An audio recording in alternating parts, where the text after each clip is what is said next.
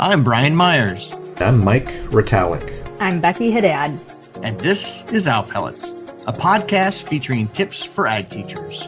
We are your agricultural education resource across the web, sharing research based tips and tackling the tough questions facing agriculture teachers every day.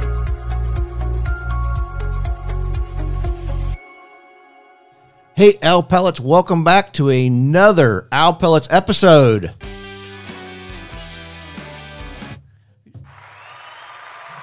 Yeah, I got buttons to push. Brian can't keep promises. he promised he wouldn't touch those buttons. He never promised such a thing. He was told not to. I was told- And the look on his face said, I'm going to push them all. I was told not to push the buttons, which is the absolute way to get me to push the buttons.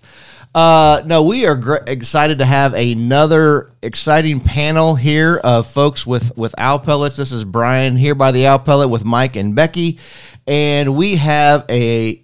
I'm looking at the screen here, folks, and unfortunately, it's a it's an audio only podcast, but this is the Ag Ed version of the Brady Bunch up on the screen right here.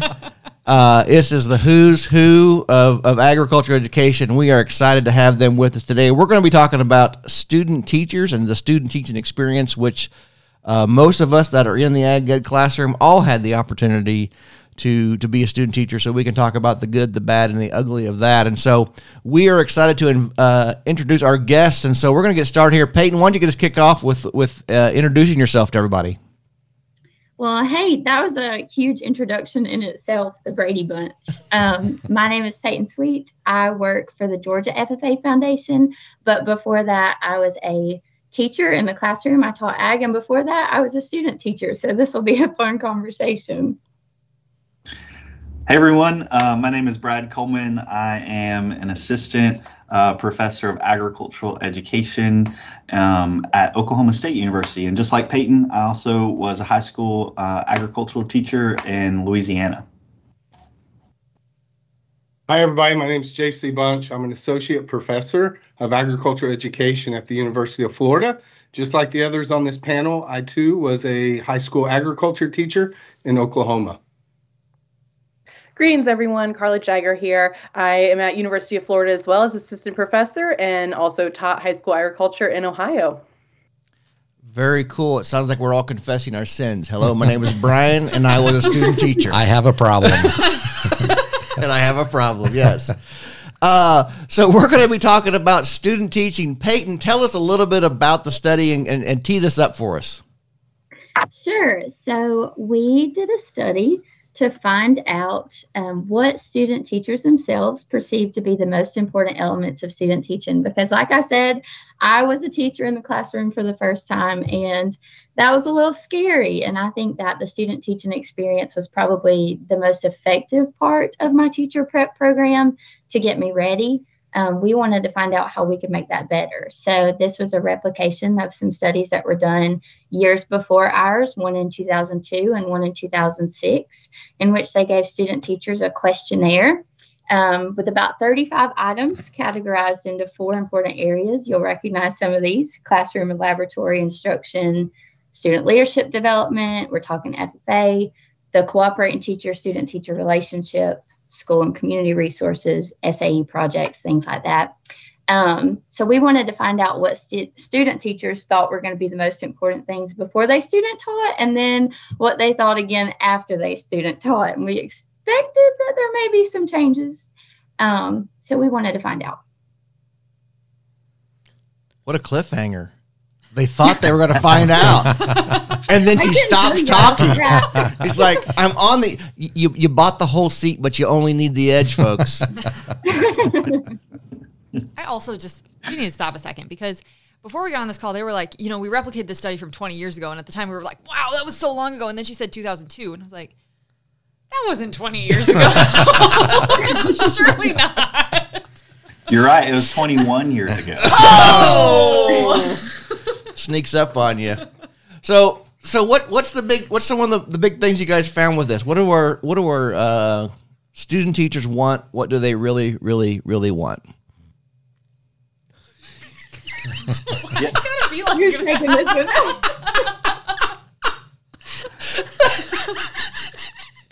to, to watch that wash over Carla's face was was worth the price of admission right there, folks. I, this is this is I the day. really That, like the Spice Girls reference, Brian. You like that? we're talking about 20 years ago, it just wouldn't be complete.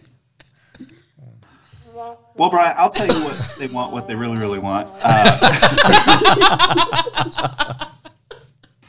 so it was interesting to find that at the end of the day, the items under that category that Peyton referenced about the relationship, right, between the cooperating teacher, so the the ag teacher who's supervising that student teacher, and then the student teacher themselves, the relationship between those two was was most important um, not just in our study, but across the studies that um, that we replicated as well. And so, um, again, those items there were a few items underneath that um, that talked about relationship, but I think we can stop there and, and chat for that, chat about that for a minute about what everyone thinks um, if that relationship is so important. Um, how do you build that relationship, right? So if you're listening and you're thinking, okay, I might onboard a student teacher soon, or I might be in a position where in the future I want to host a student teacher. How do I build that positive relationship and, and what does that look like? I think even the distinction you made, you started off talking about important, but when you ended that question, you talked about the positive. But even thinking about pairings that we've made, when we talk about the importance of that relationship, prepping student teachers for this, like navigating that relationship can be just a huge, huge part of that experience, positive and negative. It's not necessarily just like, it's really great. Um, so when you talk about importance, I'd be interested in having the team just kind of unpack even just that idea of what's important about, or what, you know, when we talk about important, what are we talking about um, in terms of that relationship?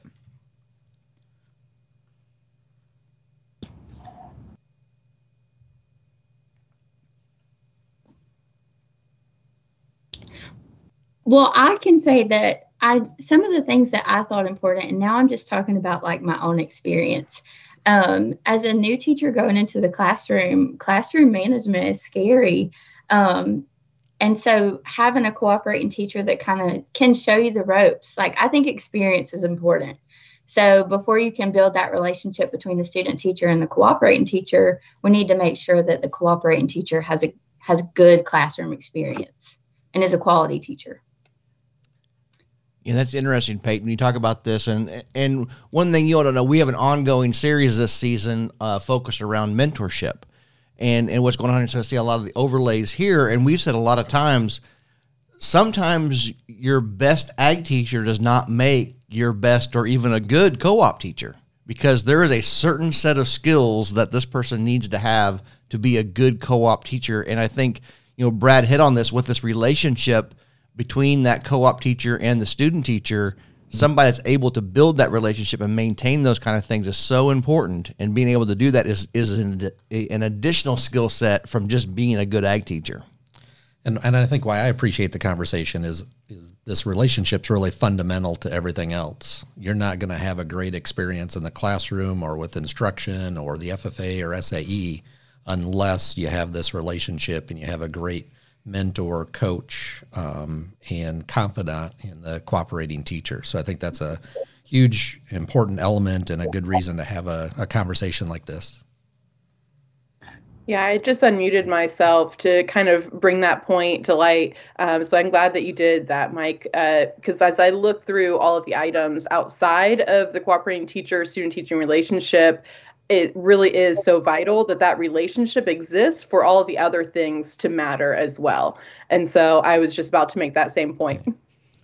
well i think and, brad asked a good question there so we know this is important so how do we as as a team how do we help our co-op teachers our our successful teachers because again none of us there's there's no teacher education program that i know of that's going to put somebody in a program with a bad ag teacher on on purpose but so how do we make sure that we are preparing those those good ag teachers to be good co-op teachers? What kind of things do we need to be doing to help them be successful? And and again going back of our earlier conversation around mentorship we we have talked about the fact to be a good mentor takes intentionality and time to build that skill set. I would argue not all of being a co-op teacher is mentoring but part of it is which is going to require preparation and intentionality. So h- how do how do we all do that? What what else what advice do y'all have So you've mentioned this idea. Okay, so we've got we've two words that we've been tossing around: mentorship and, and relationship, right? And so, and the two definitely go hand in hand. Um, but there's a distinction too, right? When we say positive relationship, and this is something that that JC and I have talked about before too, is does that necessarily mean a friendship um, with that? You know, do I need to to first be a friend to that cooperating teacher, or does that relationship look more like um, welcoming that student teacher in, including them, right? Introducing them to others around the school or that community or that department, building that mutual level of respect um, and and setting that stage, right? Doesn't necessarily mean like we have to go have dinner together every night or you know um, all of those things that that build uh, friendship. Now, friendship is is often a positive product of uh, this this level of relationship between a cooperating teacher and a student teacher, but but there's a distinction there too. And so, how do we build that positive relationship, that mentorship, and and what are those differences between the two?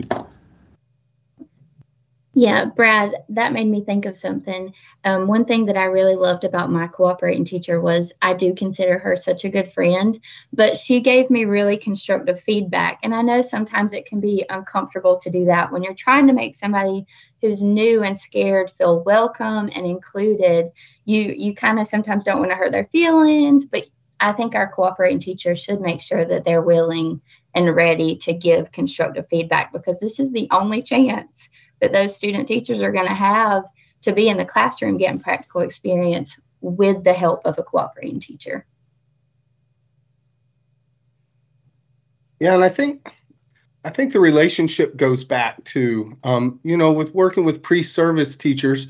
Um, we, mo- most programs throughout the nation, we we place them pretty early with their co-op teacher, um, and then then we'll connect the two in a way. And um, and, and that's good but a lot of times our pre-service teachers are a little weary of reaching out. So i really think to to kick off this positive relationship i think it's a good idea um, for cooperating teachers to maybe be the first to reach out sometimes you know? We, we've made that connection and, and, and i've noticed over the years those co-op teachers who are willing to make the first initiation to say hey um, student teacher um, let, let's get on the phone and let's chat about the things and then really start to develop this idea. And and maybe the first conversation isn't about oh when you get here this is what we're going to do but maybe it's the reach out and it's getting to know that pre-service teacher or that student teacher if you will at that time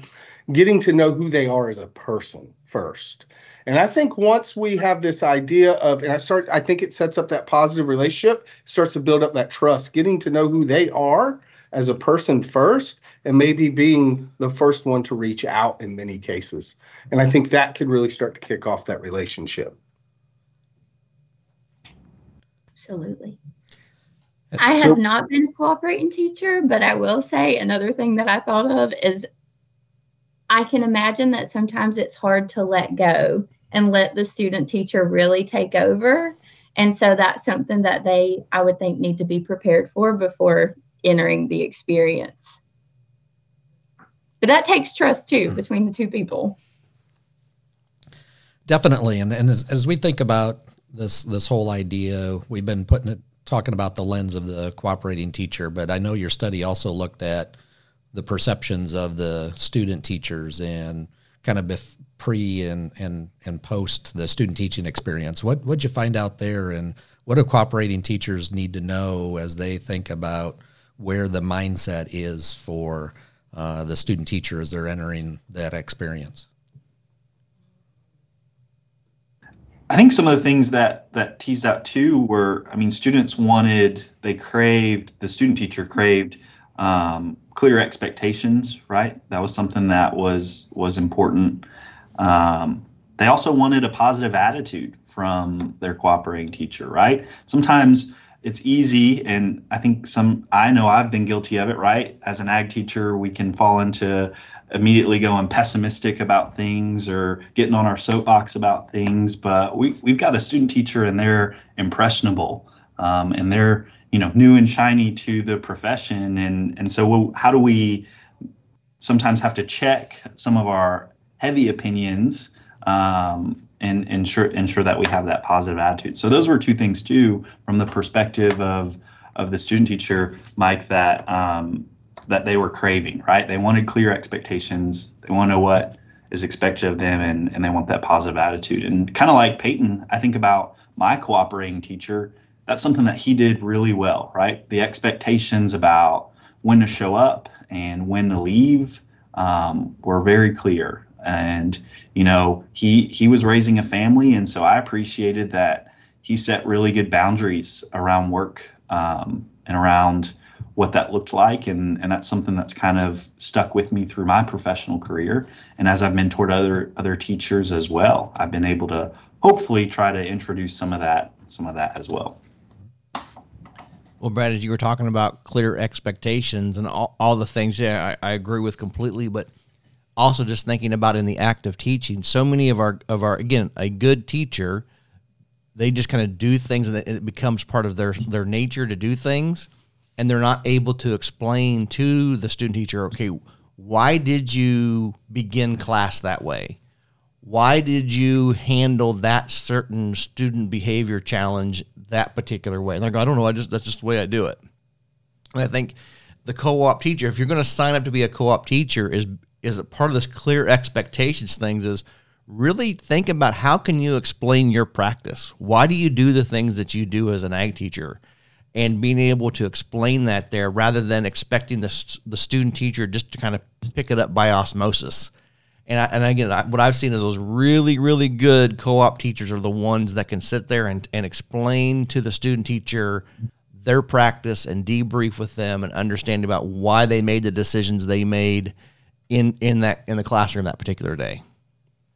Yeah, absolutely.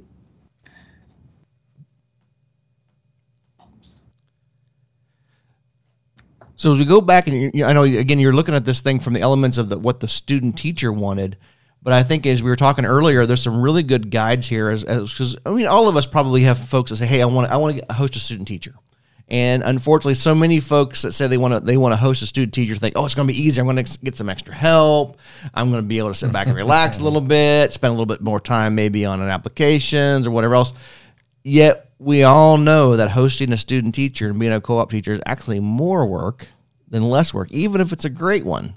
There is still some more work in there. So from from your study and seeing kind of the perceptions that the student teacher saw as being important – what advice do you have for all of us out there as either we're hoping to sign up to be a co-op teacher or those of us that work with assigning co-op teachers and preparing them to, to do this kind of work? I would say one thing is is know who you're assigning them to. I whatever it takes to get to know those potential cooperating teachers better and then the you know you have those students in your program you know your students who are going to be pre-service teachers try to match them the best you can. Um, I think that's important to to know who you're putting with you. And I know that is not going to be perfect, but um, just getting to know the people you're working with is very important. I think it's interesting. Sometimes you talk to undergraduate students, right, who've just recently been assigned to their placement site. Um, and they think that faculty have just sat around and thrown darts at the map, right? And, all right, this one's Brad's dart. Where's he headed? Okay, Springfield. That's where we're going. Um, but but there's a little bit more of a systematic process, hopefully, um, and and hopefully it considers that relationship. And so I think Peyton's spot on, right? You have to consider where you're sending a student to and and who that student is. And so that takes time, right? You gotta gotta know your your student teacher as a faculty member. Um, and so sometimes what that looks like is something as simple as a, as an application, right? Head, headed into student teaching and having the student teacher think about what do I want out of this experience? What are my strengths? What are my areas of weakness? Put me at a place where I'm going to grow in these areas, right? Maybe I know a lot about horticulture and not a ton about ag mechanics, or maybe when I need feedback, this is the type of feedback or how I like to receive feedback and then sorting through those and then understanding where you're sending them um, to, to kind of best match that that student teacher to that site um, for what they're good at, as well as the relationship piece that we've been talking about. Yeah, I think that's super important. And Brad, you said something I didn't even think about a few seconds ago. I think it's important to look at the school and their resources, the facilities that they have, and try to to match those as well. Mm-hmm.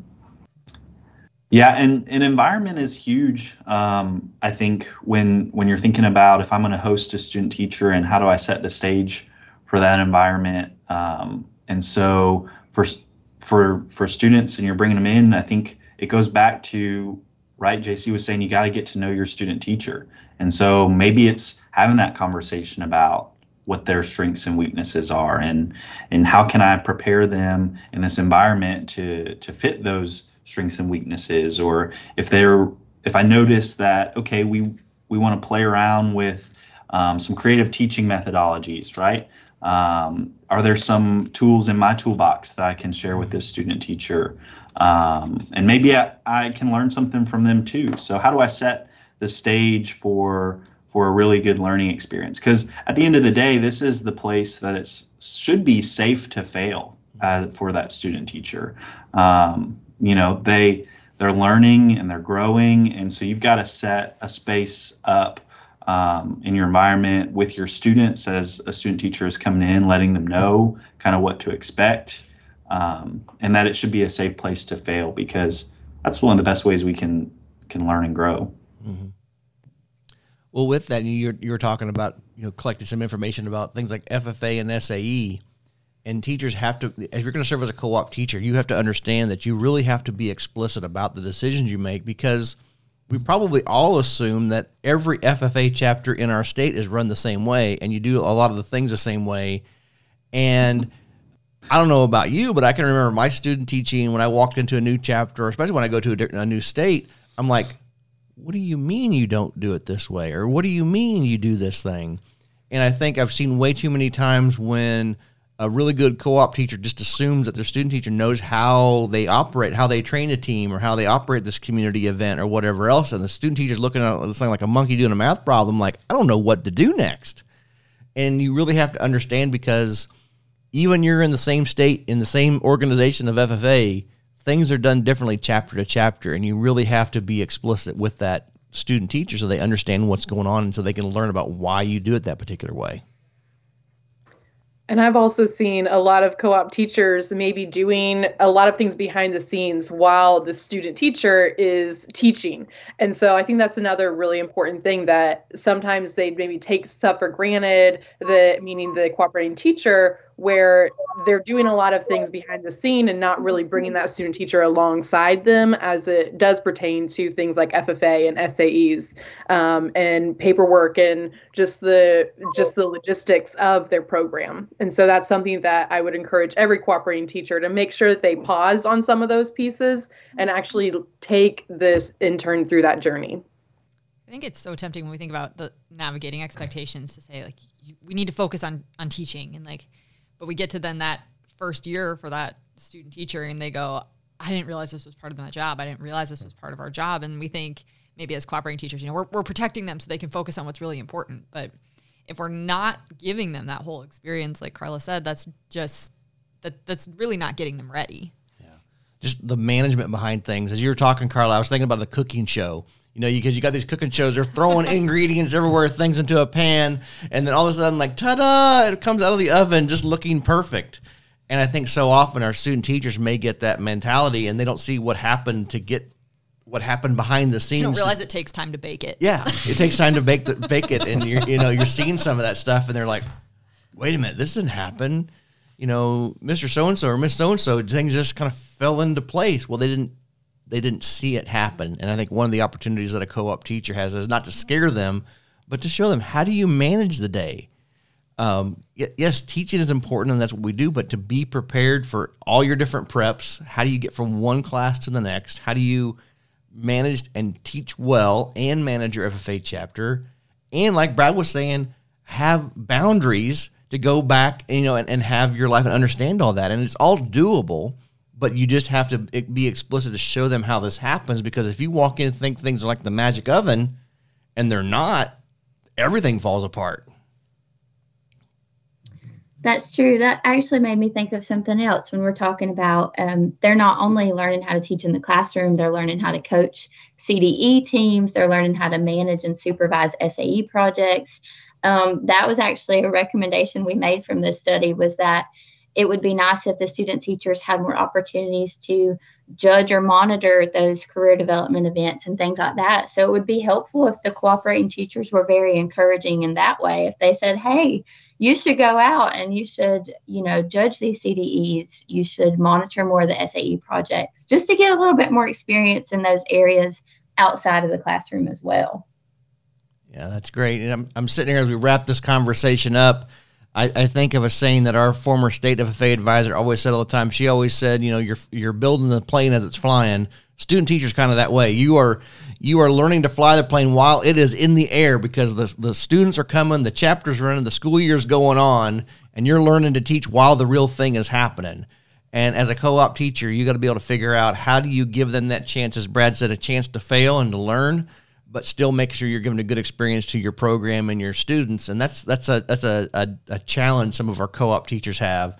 And this study, I think you all did, and the conversation we just had provides a great framework for folks that are going to be co-op teachers to be thinking about when they engage in this very important role because you go back and you ask folks what is that most important experience that they had as a to learn how to become a teacher 10 times out of, out of nine, it comes back and says it was student teaching, it was my co-op teacher.